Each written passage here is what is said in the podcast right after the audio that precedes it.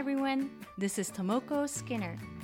Welcome to Pursuit of Happiness Maya Gaja, the podcast. 皆さん、こんにちは。ハワイ島在住、パッション発動コーチ、ナビゲーターのスキナーともこです。ハッピータンボマヤガジャへようこそ。マヤガジャはサンスクリット語で魔法のエレファントという意味です。この番組では自分らしく生きる海外ライフハッピーでいるコツをテーマに毎回海外にご縁のあるゲストをお迎えしてお届けしています。やりたいことが実現できるように魔法のエレファントがあなたの背中をちょっと押してくれるそんな番組であったら嬉しいです。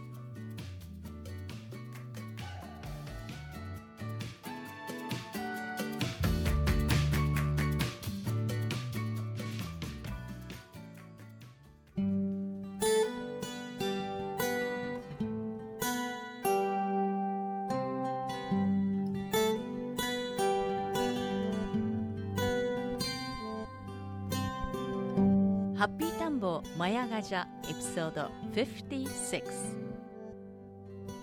今回のゲストはハワイ在住作家で日本におけるドルフィンセラピーの第一人者の野崎ゆりかさんです。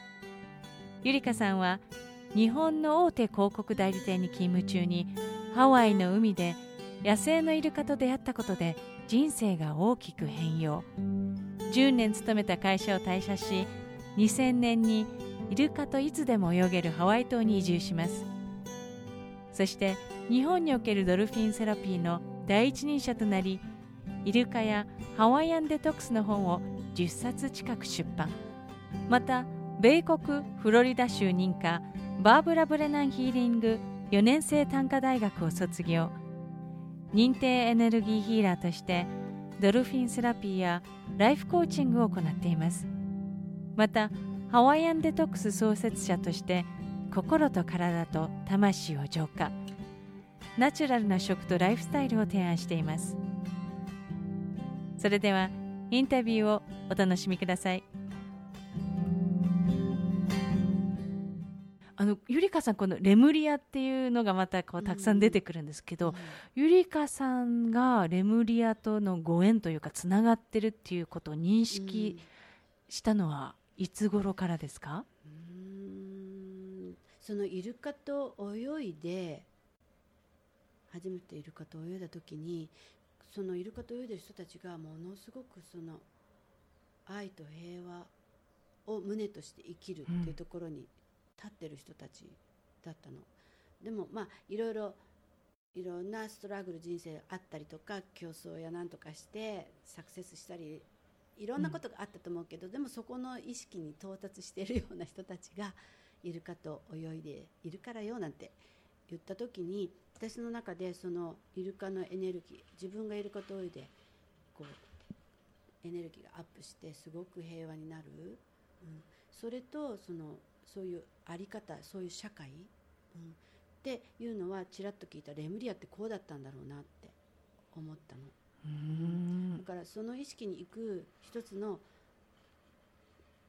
道としてこのドルフィンスイムっていうのがあるっていう感じ。だから単なるエンターテインメントやアトラクションでイルカショーとかっていうの全然違う意味があるっていうふうに思って、うん、そこからレムリアっていうのがなんかすごく身近に感じてて。うんじゃあレムリア時代にこう前世ゆりかさんも、そうそうそう。なんかね私このハワイとかイルカと泳ぎ始めた頃にヒーリングとかしてくれる人とか行くじゃない？そうするとなんかあなたのところにこうイルカがこう乗っかってるんだけどとかヒーリングしてたお腹にイルカが乗ってたとかすごい言われて。へあ見えるっていうことなんですね。見える人たちから。だからここになんか泳いでる。アシカみたいなイルカみたいなのが泳いでるとかよく言われて。ねやっぱ過去性ですごくイルカ、うん、でそういうところからそのスピリチュアルな世界多次元的な世界のことをちょっと興味を持って、うん、そうするとやっぱり自分はそのイルカだった過去性はもうもちろんあって、うん、この間あの出会ったチャネラーの方があのあとレムリアの時あなたはマーメイドでしたって言ってくれて、うん、ですごくご縁のある女神はペレそのレムリアの時代そのイルカと人が一緒にねそのレムリア文明を一緒に作っているコミュニケーションをとって、でまあマーメイドっていうのもいたんだね。うー。ん。で深い海に潜って地球とお話をしたりしてまあ人々のと一緒になんかやってたみたいだよ。で、うん。ご縁のある女神が火山のこのハワイ島の女神のペレだっていう。そう。うん、でも私なんとなくわかる気がうん。すごくして、うんわかるっていうの？は時々ミニペレとか言われて 怖いらしい時々 怒るじゃあ情熱的なっていうパッション。パッショネットでちょっとショートテンパ 私もです。ファイヤーっていうか、うんうん。そんな感じがあすごく。ーへえすごいねペレ女神ペレ。そうですうんねって言われたけれど、ううんん。でもやっぱり海の中の世界をに私はひもっともっと人に慣れ親しんでもらって知らないともったいないと思っていて、うん、海に入るとやっぱすっごいクレンジングすっきりするしお肌もすっごい強くなったりするし、うん、そういう点で今回今回はそうですね。あの人と海とかイルカの世界をつなぐのがライフワークなんだけど、うんじゃああのこう今後例えばこうこれをやりたいっていう大きな何かこう望みだったりうん願い夢っていうものはうん。こうなんか海み海とかドルフィンとかとかかっているとそういうものがもしかしたらなくなってしまうのかもしれないですけど。物欲なくなっちゃったけど。あ。だけどやっぱりこうそうですね。みんなが喜ぶその変化を見守りたい、うん、そこに関わっていたいなって何何かやりたいなとは思うのね。じゃあ人のこう目覚めだ魂の目覚めうんをそこをにまあこ海辺で待ってて、うんこっちだよって一緒に。ういざなうってう。んいう、うん。で本当に一人どんどんとそのカプアロハとかイルカの意識にチューニングしてそれをこう地上に広げていく仲間を広げたい。っていう感じ。なるカプアロハってこのやっぱりこうこのマウナケアのねこう動きがあるまでこう再びこうあんまりこう出てこなかったこううん日常の中でねうん。言葉が。カプカプがこのセイクレットこううん非常に尊いとかうん。あの何でしたっけ？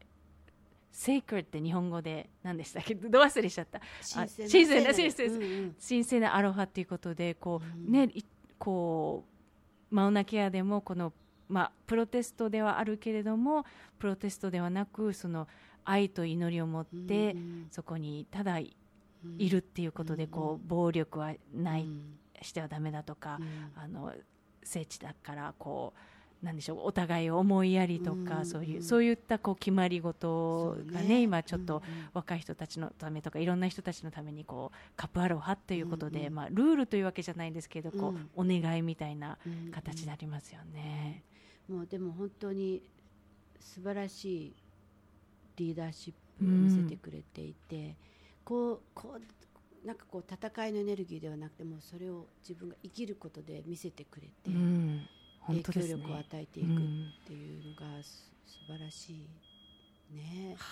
うんそのムーブメントと本当に私の中ではイルカがすごく連動してるうんですよ。んで日本では今やっぱりイルカ漁っていうのが復活しちゃっててそうですよね。はい、伊東とか太一で今現在地球の日本でイルカの漁ですねハンティングそして生け捕りで売買それからまあ食用でとかあの見せ物を触るためとか、まあ、ビジネスの道具として。うん。だからそういうことがまたぶり返している、ね、クジラの捕鯨が始まったりとかうん。どうなってんのっていう。だからその夜明け前が一番暗いっていうけれどもまあそういう状態なのかなって思っていて。うん。でもやっぱり私たちが目指すところはその、まあ、イルカのように生きていく。愛自分の愛と真実に目覚めて自分の真実を生きていく。っうん。ていう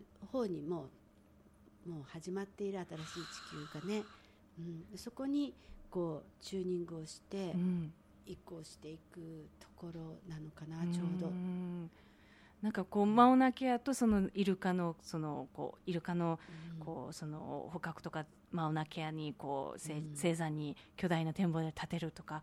でそのこのちょっと夜明け前のちょっとまあこうダークなうん。ダークというかそのネガティブこうなことが起きてるけどそれは目覚めのもう直前だからっていう感うじん。に感じられますか？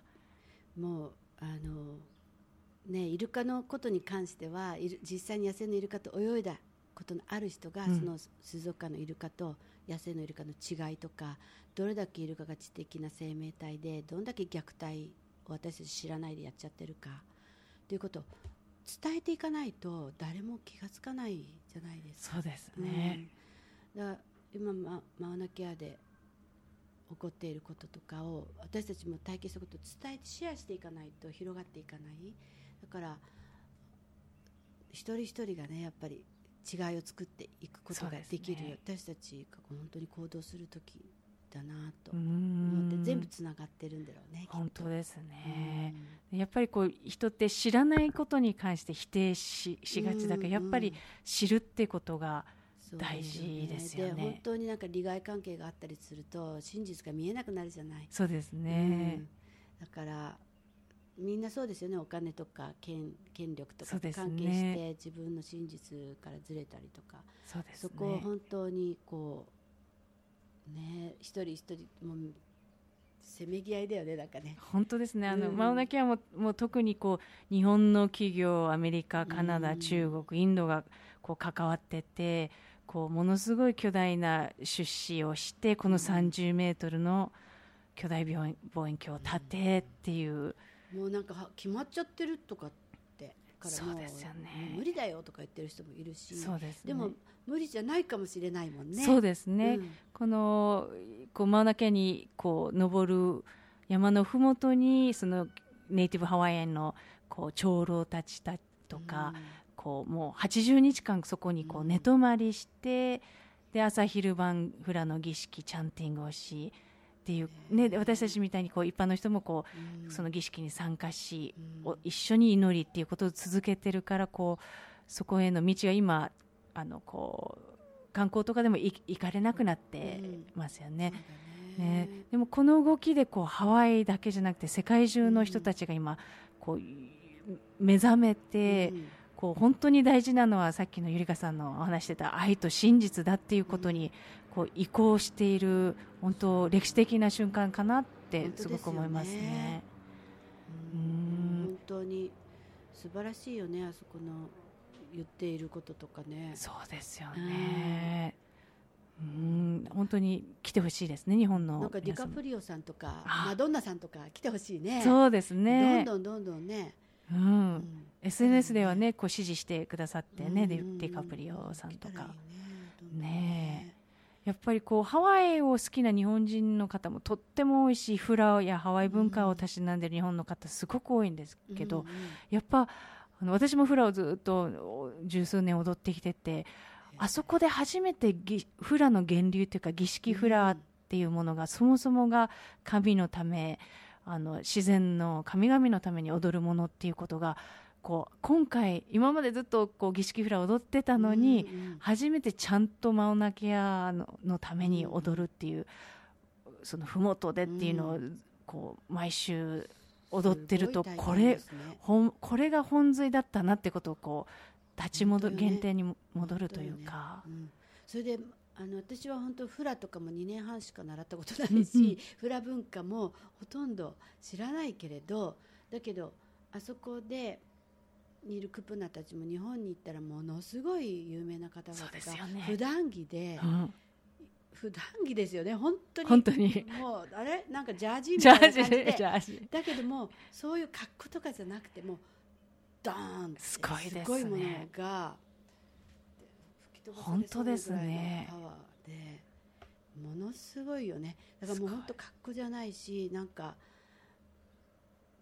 ここの内側のものが本当ですうんね。あそ、こにもう本当に集まってる人たちも愛と真実とで。本当ですね。そのエネルギーが圧倒的だからあの伝わっていくんうでしょうね。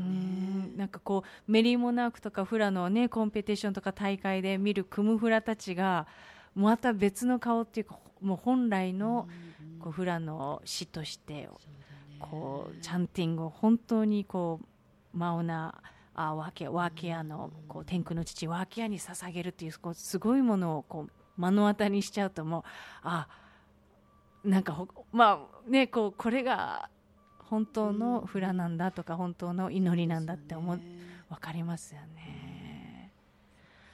あのこうハワイに暮らしてて海とかに使ってたりするとこう他のこう人間的なこうなんでしょうチャレンジングなこととかってどんどん薄まってくるのかなとは感じるんですけど今まで結構これは人生の中で本当にどん底に落ちたっていうような経験ってありますか、ある。ありますか？あるあるね。もうあの ハワイ島って破壊と創造の島って言うじゃないですか、はい、でまあ私なんか東京で生まれてなんだかんだあってもこう守られてきた、うん、日本人にこの時代生まれてるっていうのはある程度祝福ですよね。そうですね。そのゲットとか、はい、もうすごい飢餓とかを体験しないで済むある程度はね、うん、まあそうやってなんかぬくぬくと来たと思うんですよ。一人っ子だしね、うん、でハワイ島にイルカに導かれてこっちでやってきてああこういうところに住みたいイルカと日常から泳ぎたい、うん、でみんながやってくるような場所も作りたい、ね、自然の中で暮らしたい、うん、そういう夢があってでハワイ島来てでそういう場所を作ったの。ドリームランドコーヒーファーム、うん、ゲストハウスってね。でイルカと泳ぎたい人が本当にやってきてもう楽園だなって思ったんだけどやっぱり9年9年目にはもう売却しなくてはいけないことになって、うん、で離婚することになって。でこれは本当に奥が深くって私も理解するのにすごく何年もかかったんだけどやっぱりうんと光と闇。うん。の何か一つの、うん、象徴だなと思う。ものすごいこう幸せの手帳でなんかガッチョーンみたいな。うん。ですごくこう理解に苦しむけどやっぱり人間でもブラックマジックとか使える人いるじゃないですか。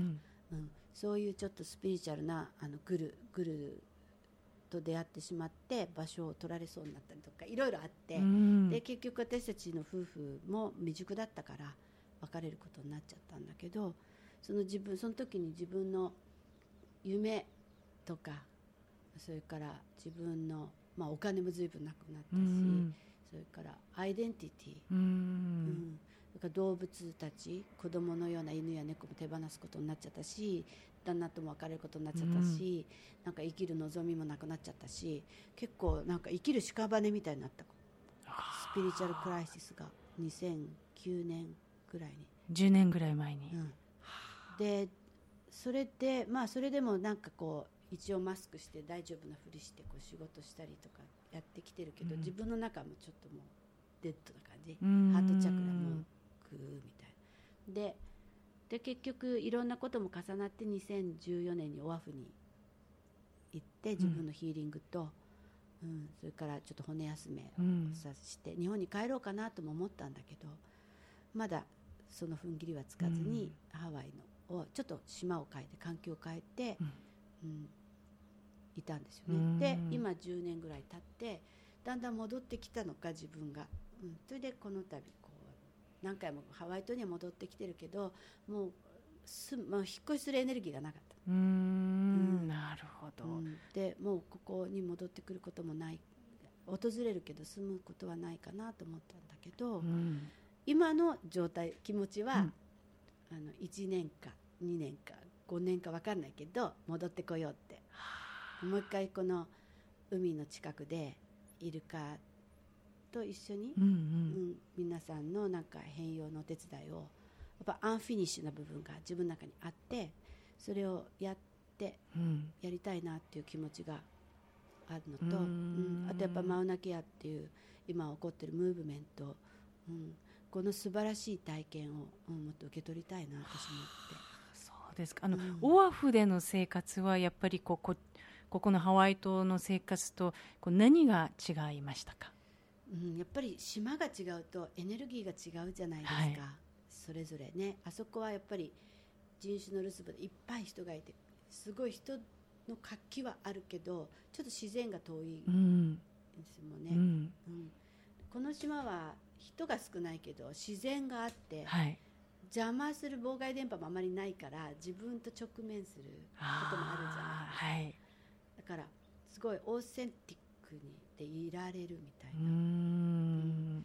がハワイ島がまあ1415年、ね、通って10年住んで14年ぐらいだったからやっぱりそれがすごく好きみたい、あのオアフ島イメージなんですけどあのこうハワイ島に比べると大都会で、うん。こうたくさん高層ビルも、まあ、ワイキキとかダウンタウンにあれば、高いビルもあるし、うん。で日本の方も多かったりそういうこう日本人コミュニティみたいにちょっと東京まで行かないですけど東京に似たこう同じコミュニティというかその街みたいなこう人間関係とかあったりするんですか？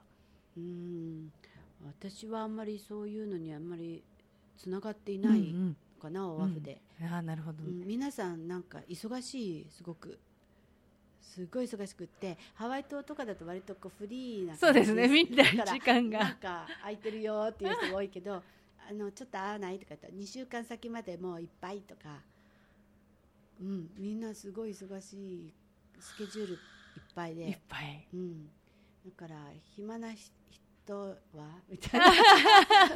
感じであのやっぱり自分の中のどっかリズムがすあの結構メローなのかわかんないけど、うあのんやっぱりオアフはもっとこう仕事で活気がある方がそういうのを求めてる人が多い。うん。こっちは割とリタイアしたりとか自然の中でこう自分の何かやってることを深めたい人とかが多くない？そうですね。あと、うん。こうヘルスコンシャスで、スピリチュアルとつ自分のスピリットとつながりたい人とか、つながってる人とか。そう、そう。だからずっといる人もいるし10年ぐらいで出てく人も多いけど、はい、あのそういうニーズをみあのすごい引き寄せる島ですよねハワイ島はね。そうですね、私もオアフ島にいてたくさんの人と出会ったりとかあの楽しいイベントがあったりそういうのが必要だった時もあったあったんだと思うけどあの今はもうちょっと自然の中で、うん、うんなんかこうちょっと統合するような時間が欲しいかなってういんなるほうど、ふうにこうなってきたのかもしれない。ううん。んあのごあの元ご主人の方はアメリカあのハワイで出会ったアメリカ人の方だったんですか？そうハワイ島で出会ったアメリカ人。うん。今でもオーシャンビューあたりにいるみたい。あそうなんですね。じゃああのこうおその方とのこう結婚生活はこう言葉とかこう問題はあったりとかはうん、ありました？最初の頃はあの英語を喋ってると夜8時ぐらいになるともう疲れちゃってもう夜8時以降は脳波がツーみたいな。これ以上は無理とかね、プチって切るってうんいう、うん、でもまあ相手が結構ゆっくり喋ってくれればなんとか9時までとかね。そんな感じだったかな、ううんん。でもやっぱり人間の中でもすっごいこうあの喋るコミュニケーション力のある人とそうでもない人ってあるじゃない？そうですね、うん、あの日本人とか英語がそんな達者じゃないとスローダウンして喋れる人と関係なく喋ってはい「はい。You know, you know」とか言って分かってないよって だからそういう点ではそういうコミュニケーションの力のある人だったから助かったかもしれないですね。なるほど。じゃあうん。結構その、こう結構国際結婚もあの私もそうですけど、やっぱりりこうあのまあ国も文化もバックグラウンドも生まれた環境も育ちも違うからやっぱりこう、まあ、同じ日本人同士でも結構難しいところあるけどこう、ね、言葉が違うとさらに、そうよ。だから子供とかがいればなんかここがかすがいじゃないけどねつなぎ止めるものになるかもしれないけど結構私のところは子供がいなかったから、うんうんやっぱりこう方向性とかだんだん変わってくるとねお別れっていうことにもなりやすいし、はいはい。やっぱり共通言語じゃなかったり共通文化コモンセンスが違ったりとかはあるじゃない、はい。文化が違うと。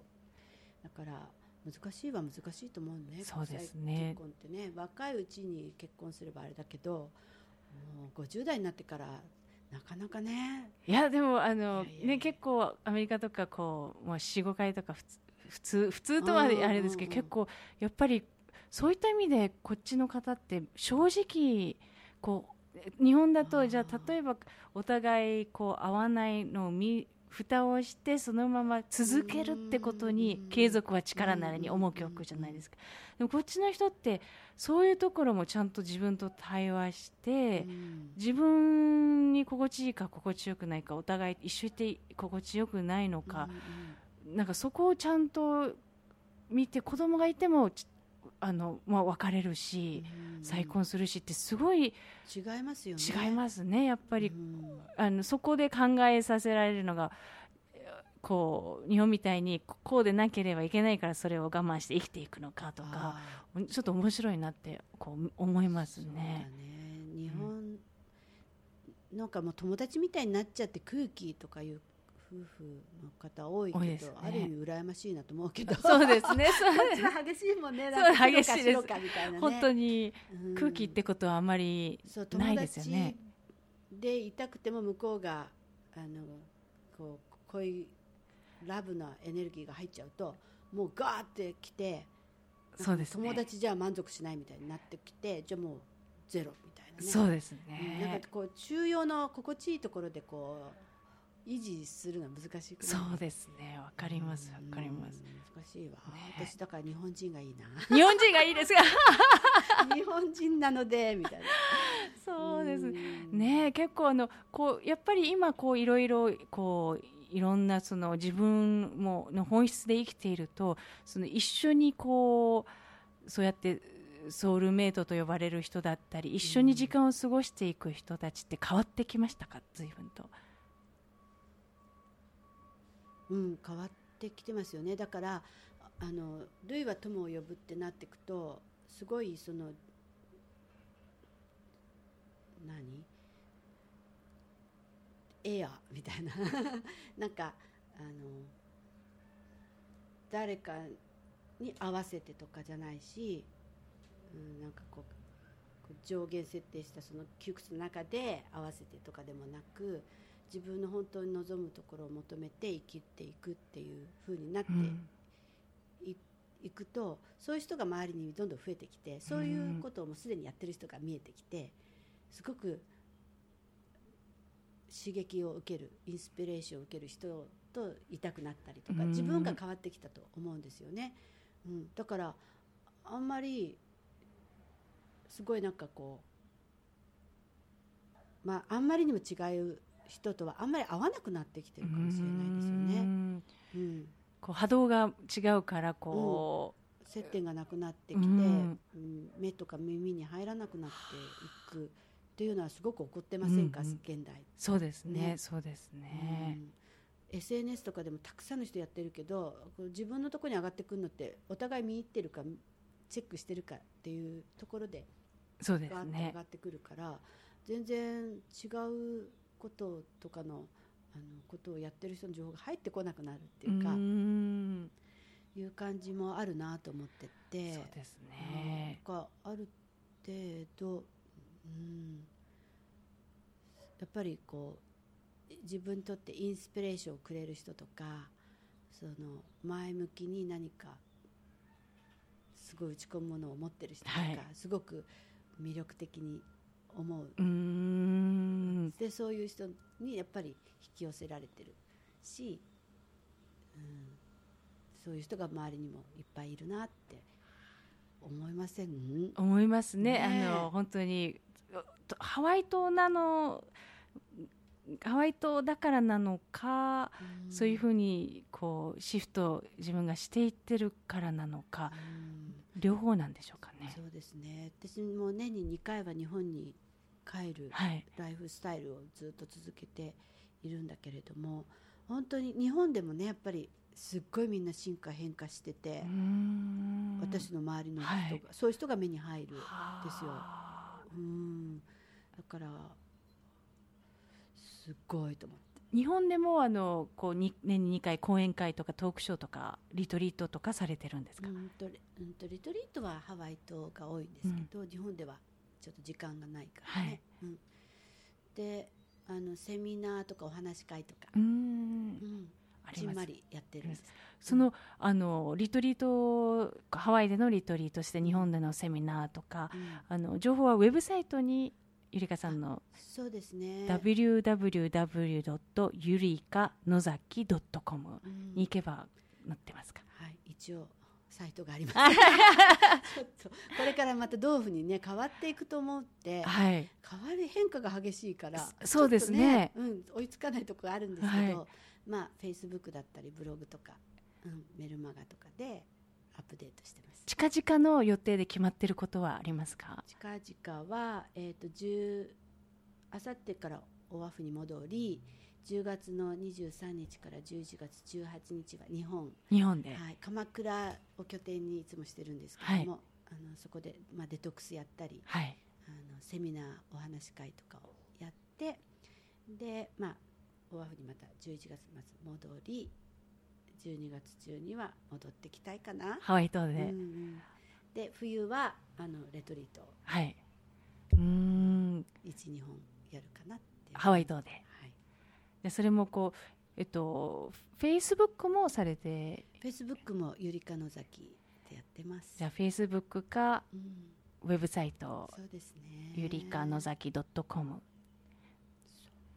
ぜぜひ、そうですね、お今日は本当にお忙しい中、ありがとうございました。本当貴重な機会をありがとういや、ありがとうございました。本本当にマウナケアでね、しょっちゅうお会いしてて、うん。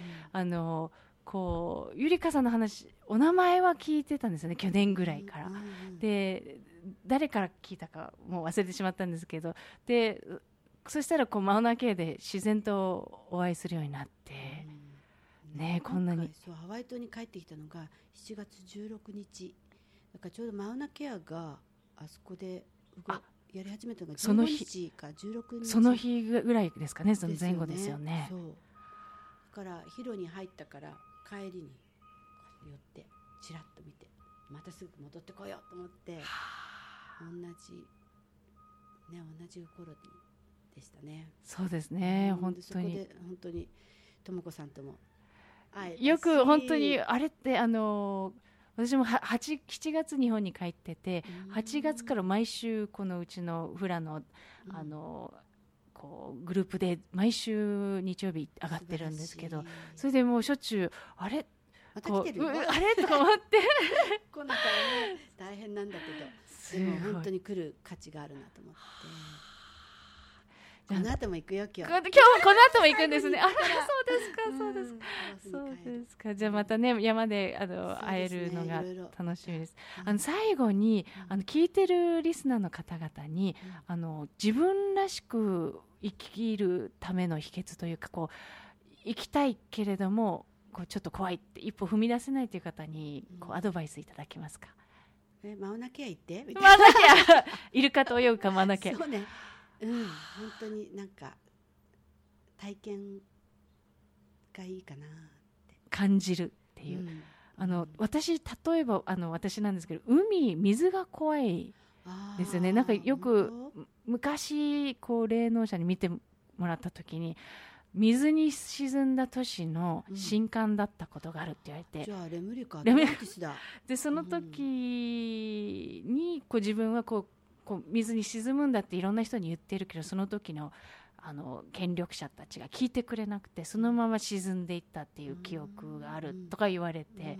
だあんまりハワイにいるのに膝ぐらいまでしか使わないんですよ。こうもううん。10年住んでて首まで使ったことって10回もないぐらいです。本当ですか？今度よかったらホナウナウに いらっしゃいまなせマーメイドポンドあ、で使ってう、ん、うん、あのタイドプールとかで使って少し慣れてでイルカなんかが来ちゃったらもう恐れとか不安がぶっ飛んじゃったりぶっ飛びますか？うん、でやっぱり海水の惑星じゃない、うん、だからなんかそれをなんかリリースできるといいですよね。そうですね。安心して仲間がいるとすごく恐れとかがなうん軽減されるから、仲間がいて浮き具があってでこうちょっと海の中見たらなんか変わるかもね。変わるかもしれないですかね、本当にこう温泉行ってももう3分か5分で出てきちゃう。面白い。本当ですか？